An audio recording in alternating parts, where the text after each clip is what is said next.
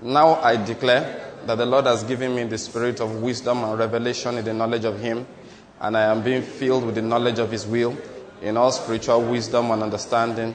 As a result of this, I am walking in a manner worthy of the Lord. I am pleasing Him in all respects. I am bearing fruit in every good work, and I am increasing in the knowledge of God.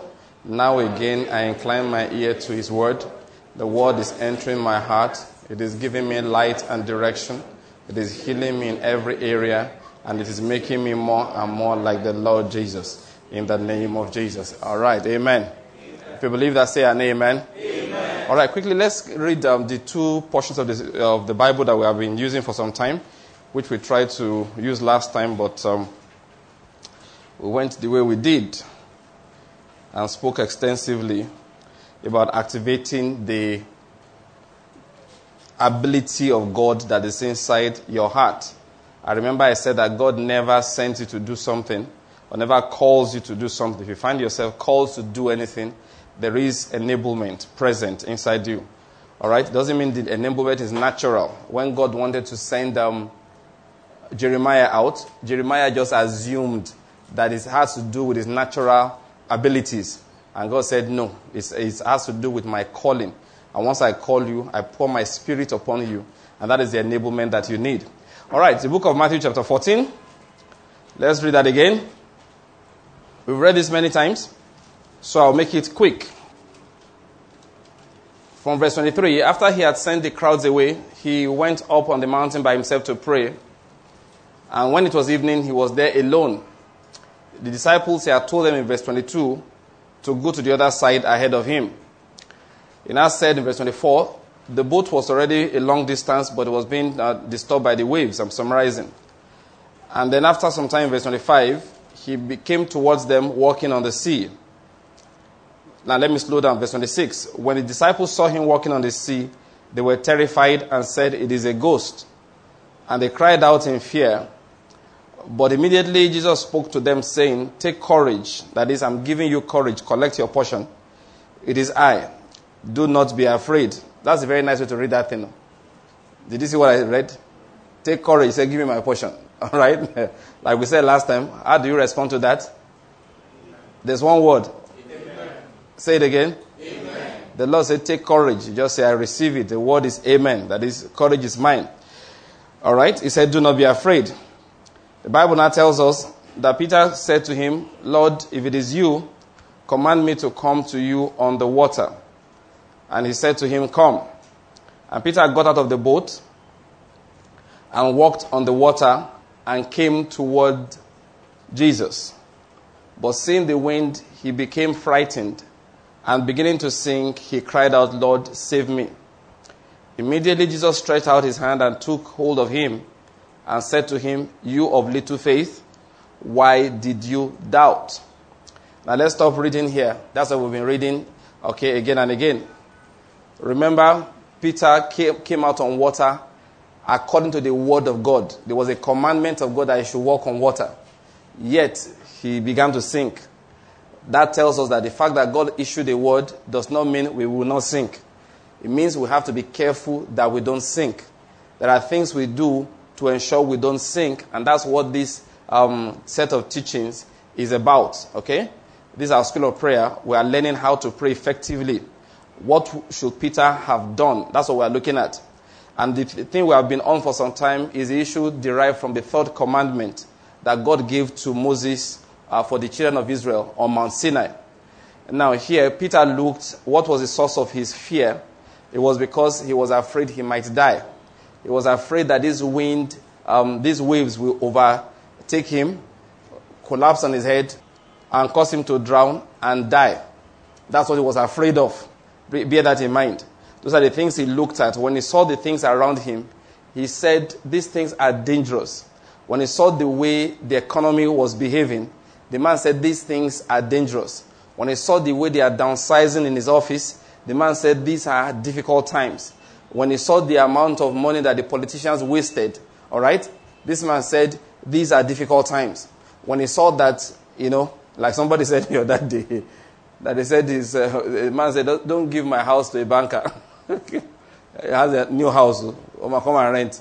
There's a banker, don't give him my house. Say why? He said his job is not secure.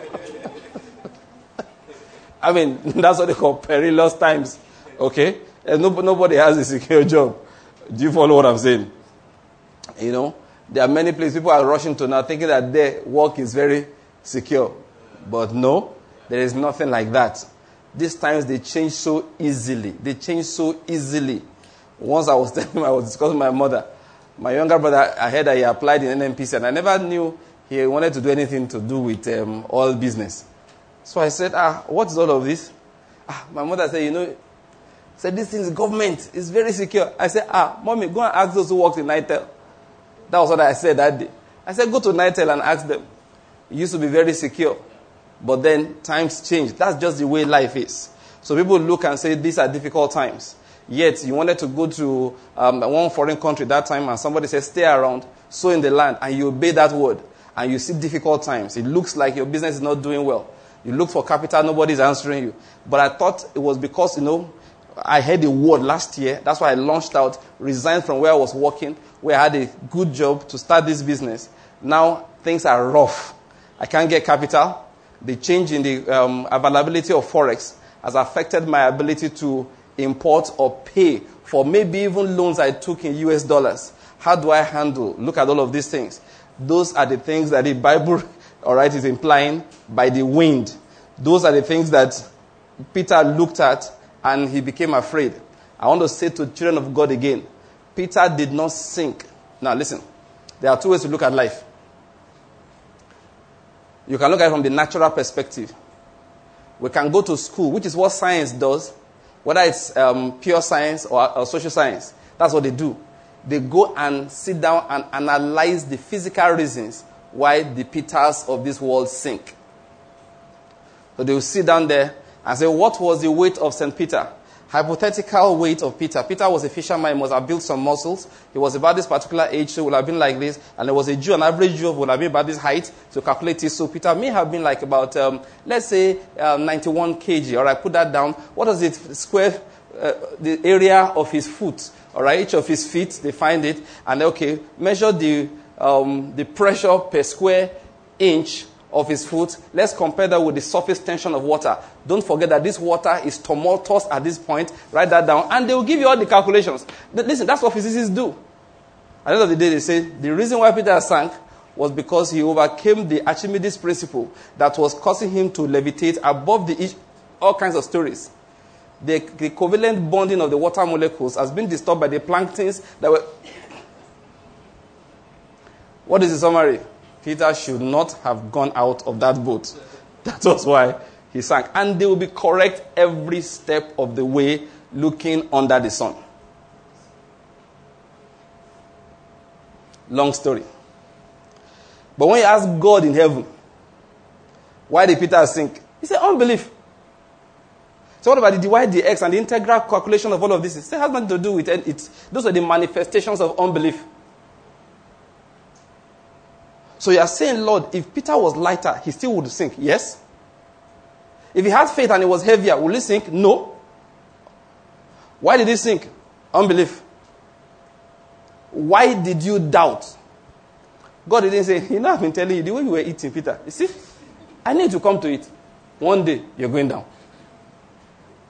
You now come to church and say, 17 advantages of a low body weight. In the time of storm, you will float. Somebody turn to your neighbor, float.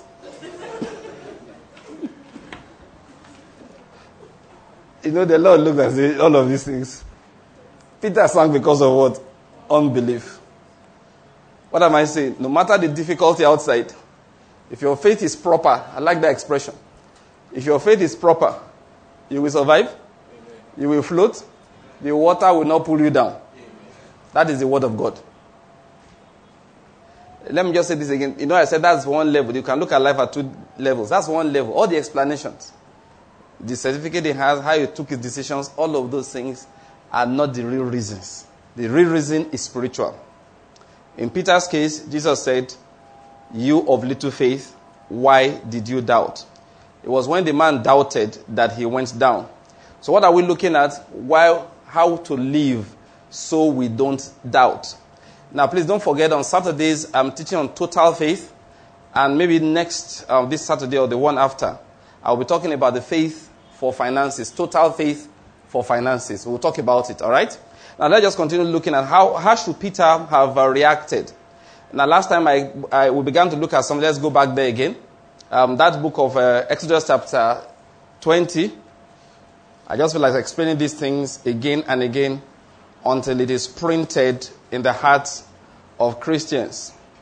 From that book of Exodus chapter 20, we have the foremost of the commandments that God gave to Israel.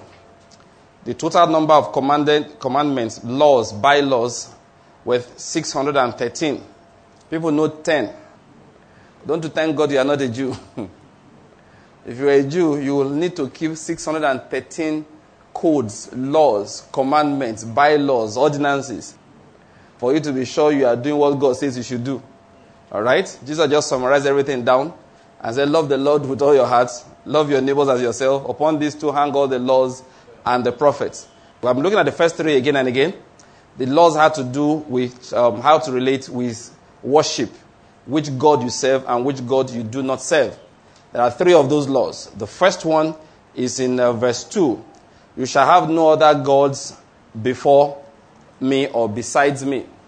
And that is easy to understand. If people are worshiping Molech, you are not to worship Molech. Uh, but let me not use Molech as an example or Baal. Let's use Allah as an example. That's because the reason why I'm using that, like I did last time, is to help you understand that even the Muslims don't want you to draw Allah. Who's talking about Allah? Muhammad. You are not allowed to even draw Muhammad. If you see all this shooting and killing in Europe, a lot of them is because people draw cartoons and they say this is Muhammad. Meanwhile, for us, not we even know those who acted Jesus. We don't care. All right, it's true. We don't care. All right, uh-huh. but for them, they said it's blasphemy. But God said something similar to that. You do not make. Um, we'll get that in, in a moment. There's a reason I'm using that as an example. So there must be no other gods, whether it's a god you draw, or the one you have an image of, or or one you don't. Once it is not God the Father, uh, in this particular context, the God of Abraham, the God of Isaac, and the God of Jacob, you must not worship any other God. That's the first one. The second one, he said, you must not make for yourself any graven image or any likeness of anything that is in the heavens above, that is, or that is on the earth beneath, or that is in the water under the earth. What was he saying here? Even if you think it's a true God in heavens, don't make an image of Elohim. Don't make an image of Jehovah God. Don't make an image of the angels of God. Don't make an image of the creatures of God so as to worship them. Even if you think this, this is the genuine God. The third commandment, I'm just repeating all of these things so that we will learn them very well.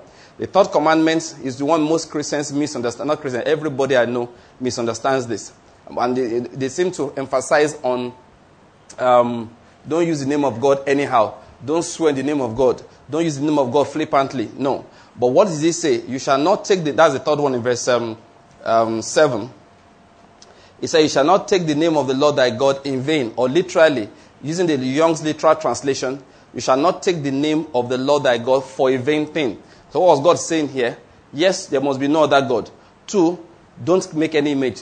Third, you will find beautiful images in the land. One day you are going to get there and see the temple that they built to Baal. You are going to see the temple they built to Molech. You are going to see the images, all right, and festivals around these things. He said, Don't take the name of the Lord thy God and use it to replace the name of that idol. And now say, This idol, you are no longer Molech. You are now the true God. You understand what I'm saying? You know, my name used to be Ogun Shino, right? I changed it to Olushino. More than once, I had discussion with people. Some say, you see, the truth is that uh, this is a, one, one of my colleagues. He's a Yoruba man. He was saying that was not a necessary change. I said, why? That I'm a Christian. I don't serve the gods of the people. So why should I bear their names? He said, really, that name. He began to give me a long story. I felt like, oh boy, we all grew up in this place. So we did these things in school. And Ogun is a god of iron. And he was a human being that died and was canonized. And after canonizing him, people began to worship him as being somebody that will help them pray to the bigger God. Something that's very common with some of us Christians. Say the high God is so God, so you have a patron saint of this, a patron saint of that. All of those things are based on the common idolatries of the people. It's not new, all right? They were doing it in Europe. They did it in Africa, all right? So they gave names and tell you help us pray.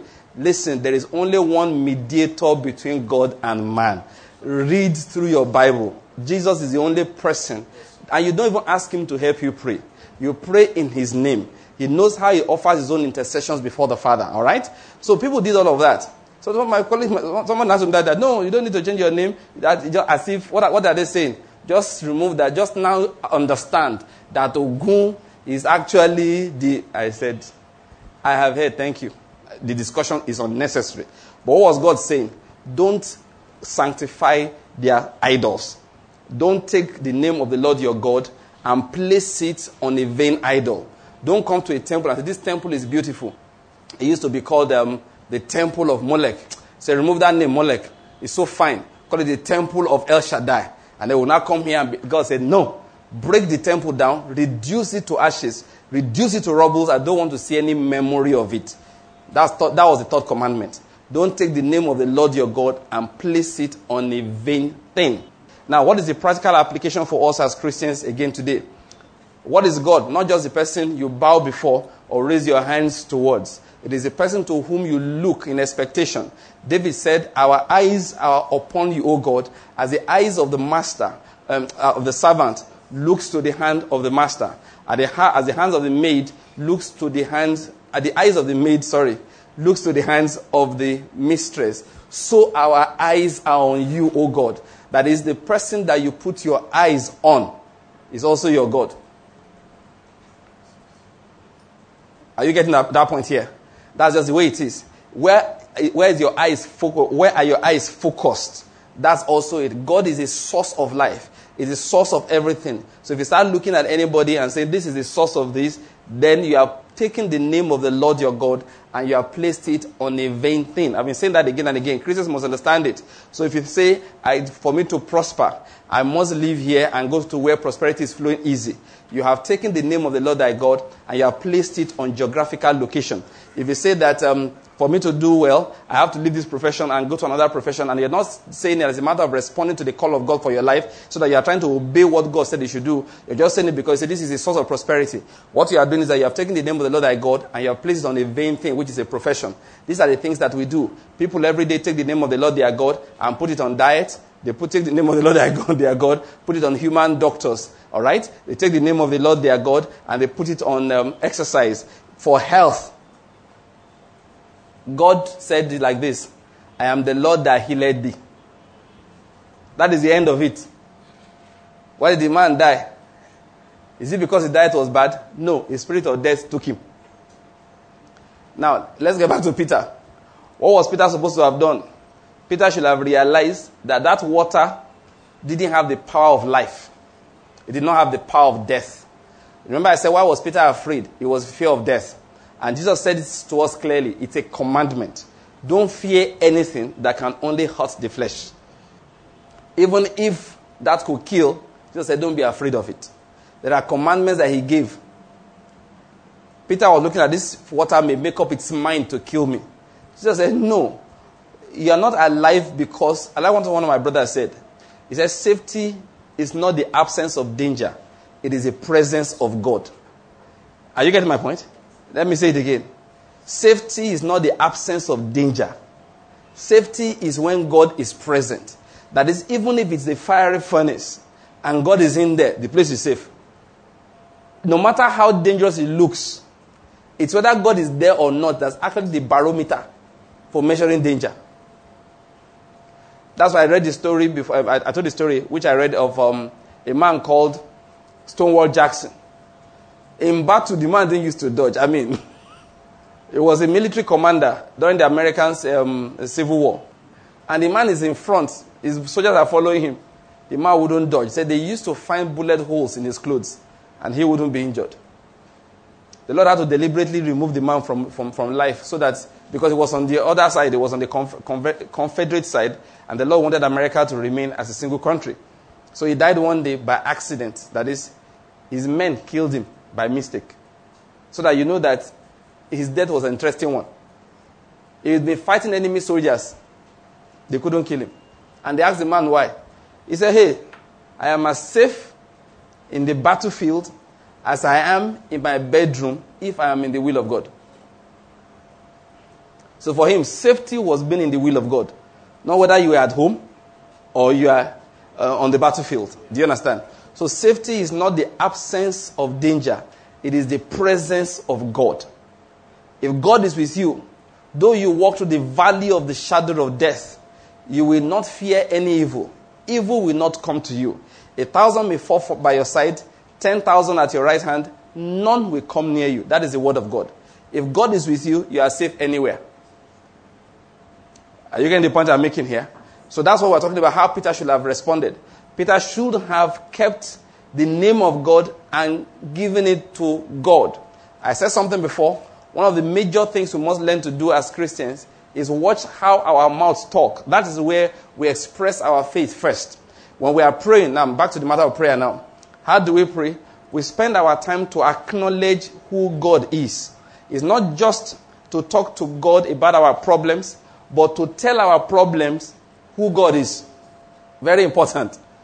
That is, look, look, Peter, look at the water and tell the water, no matter how dangerous you look, you can't kill.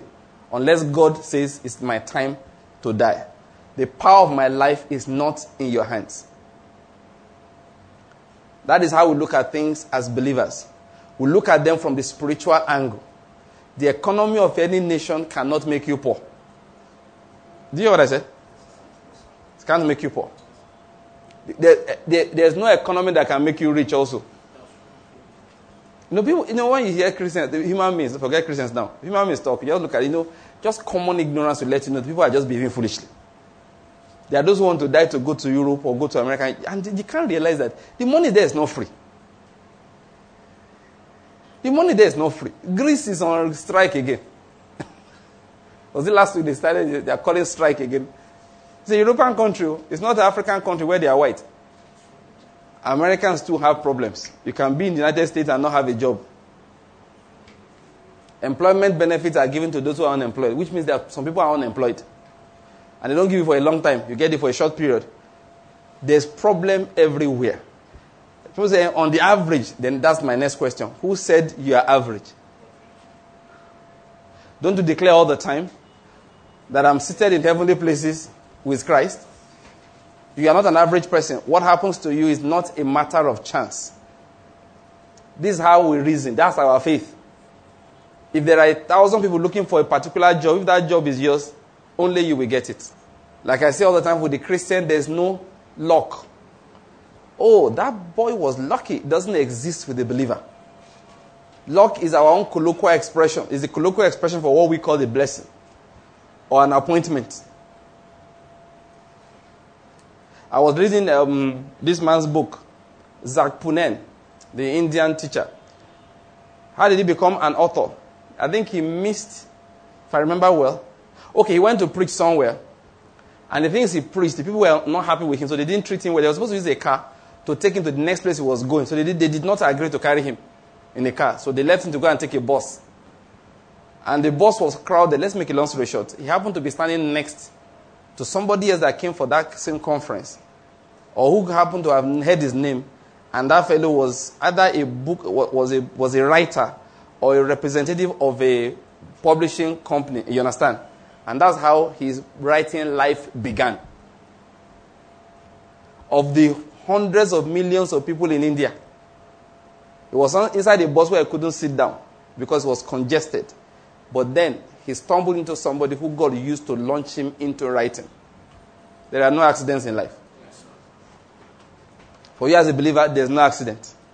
They said um, uh, opportunity comes but once. You know it's a lie. That's not the gospel of the man that is blessed. The woman that is blessed does not believe that. If opportunity comes and I'm not at home, it will come back. When you are trying to call somebody, they say the number is not available. What do you do? You keep on trying. You say, I tried to call you, you were not there you will keep on trying. And that's how it is. If God says this blessing is mine, it is mine. It will keep on checking on me until I come back. It won't go somewhere else. Blessings have what? Names. How do I know that? Pastor I just imagine it. No. The Bible says from there God commanded the blessing. Which tells you blessings are commanded. They, they don't just move. God, the Lord doesn't do tumbon tumbon. You know tumbon tumbon? Close your eyes. Oh, yeah, who I touch now? David, sir. All right, make him king. No. You won't see an angel just go and say, hmm, hmm, hmm, hmm, hmm. What are you doing, Angel Gabriel? I'm looking for a new king for Israel. Anybody, if anybody this thing is touch, just tossing his um, whatever stick, and then maybe David is just passing, just hit David on the head. And now phone God say, Ah, Father God, there's one boy David. Now he was the one that told. Say, okay, does he look okay? Say yes. Okay, tell Samuel to anoint him. Doesn't do like that. Tell Samuel, go to the house of Jesse. I have appointed a king for myself from amongst his sons. And that one goes there and starts looking for the king that God appointed. David was not at home when Samuel came. You remember that story? Yes, sir. They didn't say, ah, sir, since David is not around now, just annoying. This boy too looks good. Looks like a king. He said, let's look for the one closest to him. Since you don't want the tallest and oldest, let's take his brother immediately older than him. No. David said, we will not, uh, Samuel said, we will not settle down until that boy arrives. And when he came in, the Spirit of God said, Arise, anoint him. This is he. It's not a mistake. It's, this is he.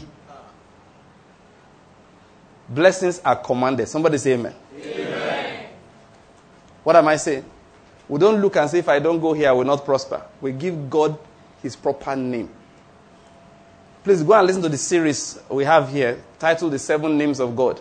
In that series, I did not teach name one, name two, name three, name four. I chose the um, number seven just to illustrate, like we say in spiritual numerology, that seven is the number of perfection. I, I, read it like that. I was not there when they appointed seven as number of perfection, but I just made it like that. So I use it like that too as a preacher. Don't just be disagreeing with people anyhow if you don't have a good reason. So, so that's why I chose. I chose also said no. Seven is the perfect number. So fine. The Lord is good. Now, so seven is our number, is a number of perfection. So when we did that series, we, called it um, the seven names of God, just to explain the fact that the name of God is perfect, but you can't count it, and it's actually innumerable. That's why we chose the word seven, the, the number seven. It's not as if Jehovah this, Jehovah that, Jehovah. No. Actually, as far as you are concerned, the name of God is in English. It's not in Hebrew.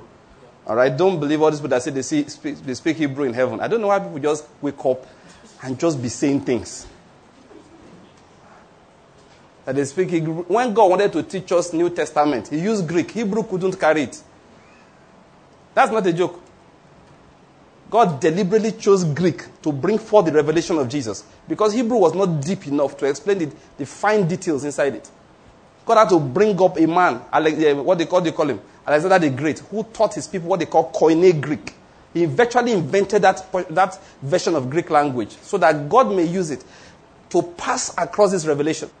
It's one of the most detailed, you know, languages.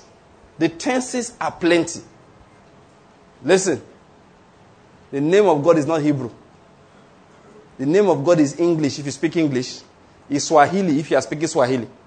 His names are in Hausa if you are Hausa. His names are in Igbo if you are Igbo. His names are in Yoruba if you are speaking Yoruba. His, name, his names are in Portuguese if you are speaking Portuguese. And if you are speaking Chonchai, his names are short like that. Now, so the point I'm just making is that so the names of God, they are in your language. Why? Because they describe his character. They describe his character. And that's what I'm talking about. The names of God describe his character. There's always something about him that the name describes. I listened to David Pawson teach on there is no God but Abba. And you see the way he derived why he says that they should teach the Arabs. What he said, don't ever use the word Allah for God. That is not. That Allah is another God. That God, the Father of our Lord Jesus, his name is not Allah. That Allah is not a common name for God in that society. The common name for God there is Ilah. That's why there is no Ilah but Allah. So the, the name that David Pawson rejects it in its entirety. So what should you call God therefore? He said, There is no God but Abba. And you see how he described the why. Because Jesus brought forth the revelation of God as Father. So the proper name in their language for God should be Abba. That is to let them know that God is our Father. In our own language too, God is Father. Babaloke, you know. You've heard that one before. That's our Father in heaven. If you hear Yoruba man state Babaloke, that is the God above, the Father above. Not the one down, not the one in the house. Not the one that asks you, where are you coming from? No. The one that follows you everywhere. the one that sees you when you're hiding. That, do you get my point? And that's how God is. So his names are innumerable. Please go and listen to the series, The Seven Names of God. There are names of God you have not yet discovered. And there will be no revelation of power in your life until you understand that name. He said, Those who call upon the name of the Lord shall be saved. Why did he emphasize it like that? Many people are not calling upon his name. They just know he's God. But in that situation, what name does he bear? That's it. If you want to be saved, say, God, what's your name in this situation? And they are simple names. Like he will say to you, he is this, is the provider. Forget the name, um, Jireh. Jireh is Greek. I think what is Hebrew. Use the one that you will quickly remember when you're in trouble. The one that has a meaning, you know, for you. Provider. Use, use it if, if that's how it communicates best to you that God provides. Call him that name. That's what it means when you're talking about calling upon the name of the Lord. It's not just say, or oh, anybody that just shouts, uh, God, he, Jesus, he'll be saved. No. It's a person who understands what God bears in the midst of his difficulty. So when you say Savior, it should have a meaning. Listen, if a woman like that woman that had um, that was caught in adultery that was about to be stoned, when she calls Jesus Savior, you know it has a meaning.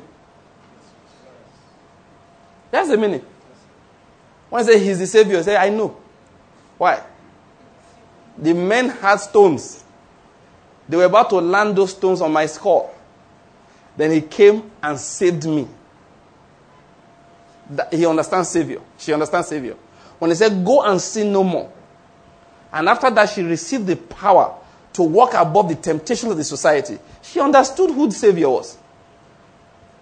So once you say Savior, she knows what you're, what you're talking about. What am I saying? This is how we pray, especially in the midst of difficulty.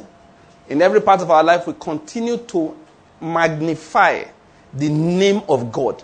It is not to just shout, hey, God be magnified, be magnified, be magnified. God says, what do you mean now? What do I do? I like my size currently. I don't know whether you're getting my point. I can't change my size. This my size is my size. It's infinite. Oh, be magnified. With which magnifying glass? Okay, if it should be magnified, it shows that it is not me, it is you that needs to see clearer. Why do you magnify things? When they are too small, you can't see them, you bring out a magnifying glass. So when you are saying God should be magnified, what, he, what, what are you talking about? It's you that's, it needs to be magnified in your life. And when you, are, when you are saying that, what you are saying is, what he is should become clearer to you. And that thing should become the center point. Like we're talking about economy now. Magnifying God simply means that every day you wake up, you know, you buy newspaper, they tell you, all my life, I've never seen Naira fall against the dollar like this. And I was an adult when it began to fall. I was in university when it started from 4 Naira. I've been around for a while. I spent Naira when Naira was, what am I saying? When it was one to one, I was already, I was a grown child. I was not a, I was not an adult. But by the time I became an adult, when I could understand things, it was like three naira. I was, I was in university when it began to slide. And one of my friends a, was, an, was a banking and finance student. We were on holiday once, and he told me that his professor said it will reach 10 naira, they should watch it. Did you hear what I said? That it will get to 10 naira. Because then it was like, it, it, has, it has slid down to 4. And we're saying that, ah, this is serious. How can it be 4 naira? And the man came to tell him that he should forget that his, his prof said it's going to reach 10. Sounds like a joke now, right? Now you see that happening every day. There are many ways to respond. You sit down and start discussing. I don't know what's going on. This is what's happening. Buhari did it. Jonathan did Dasuki. Eh, eh, Emefiele. Eh, you don't be calling human names. Magnifying CBN governors. Magnifying presidents magnifying political parties. Are you getting my magnifying ex-presidents, ex-CBN governors, magnifying economic, uh, economic policies, magnifying petroleum, magnifying non-oil exports. Magni- you just magnify everything but God. And I wonder why you're not sleeping well. And this thing, the word becomes flesh. The word becomes what? Flesh. That's just the way it is. How do you respond instead of all of this discussion? You look at it. He said, Not from the east, not, the, not from the west comes exaltation, not even from the south. God is judge. That is what they call magnifying God. You say, God is judge. He's the one that decides whether I prosper or I don't. I commend my conscience to Him. That's all. And you take time out. Don't just say it and pass. Take time out. That's when you should. Those are the times for waking up at night. Don't ever wake up at night to pray against the devil. That is giving you too much respect. Are you getting my point? Don't do it. Don't wake up at night to worry. That's not good. It's not compatible with health and long life. If you want to wake up at night, you wake up at night to take time out to explain to the Lord, to yourself, and to all the evil spirits listening. the angels first, then evil spirits overhearing. You're not talking to them, you're just overhearing. That Lord, hmm, yesterday before we slept, I heard that Naira has now hit 320. And I have some serious prophetic word that says it's going to reach 400. So, I just want you to know that my heart will not be afraid. Lord, the price of this local currency and that of the international currency is not God. Lord, my business does not depend on these things. In the midst of adversity, you don't change. Currencies can change, but you will never change. My hope is hooked on you and you alone. You are, my anchor is in you. Are you getting what I'm saying? And you say that for an hour. Look, by the time you, you're done, you wake up next morning, new ideas on how to overcome the troubles to come to your heart. What I've told is a matter of fact. Every challenge in life has opportunities. Listen, the time Naira first began to slide, was it, that was in the days of structural adjustment program. This is interesting part. Before that time, Nigeria had very few rich people. There were very few. After that time, they, were, they increased in number more than tenfold. Meanwhile, the people who were poor were getting poorer.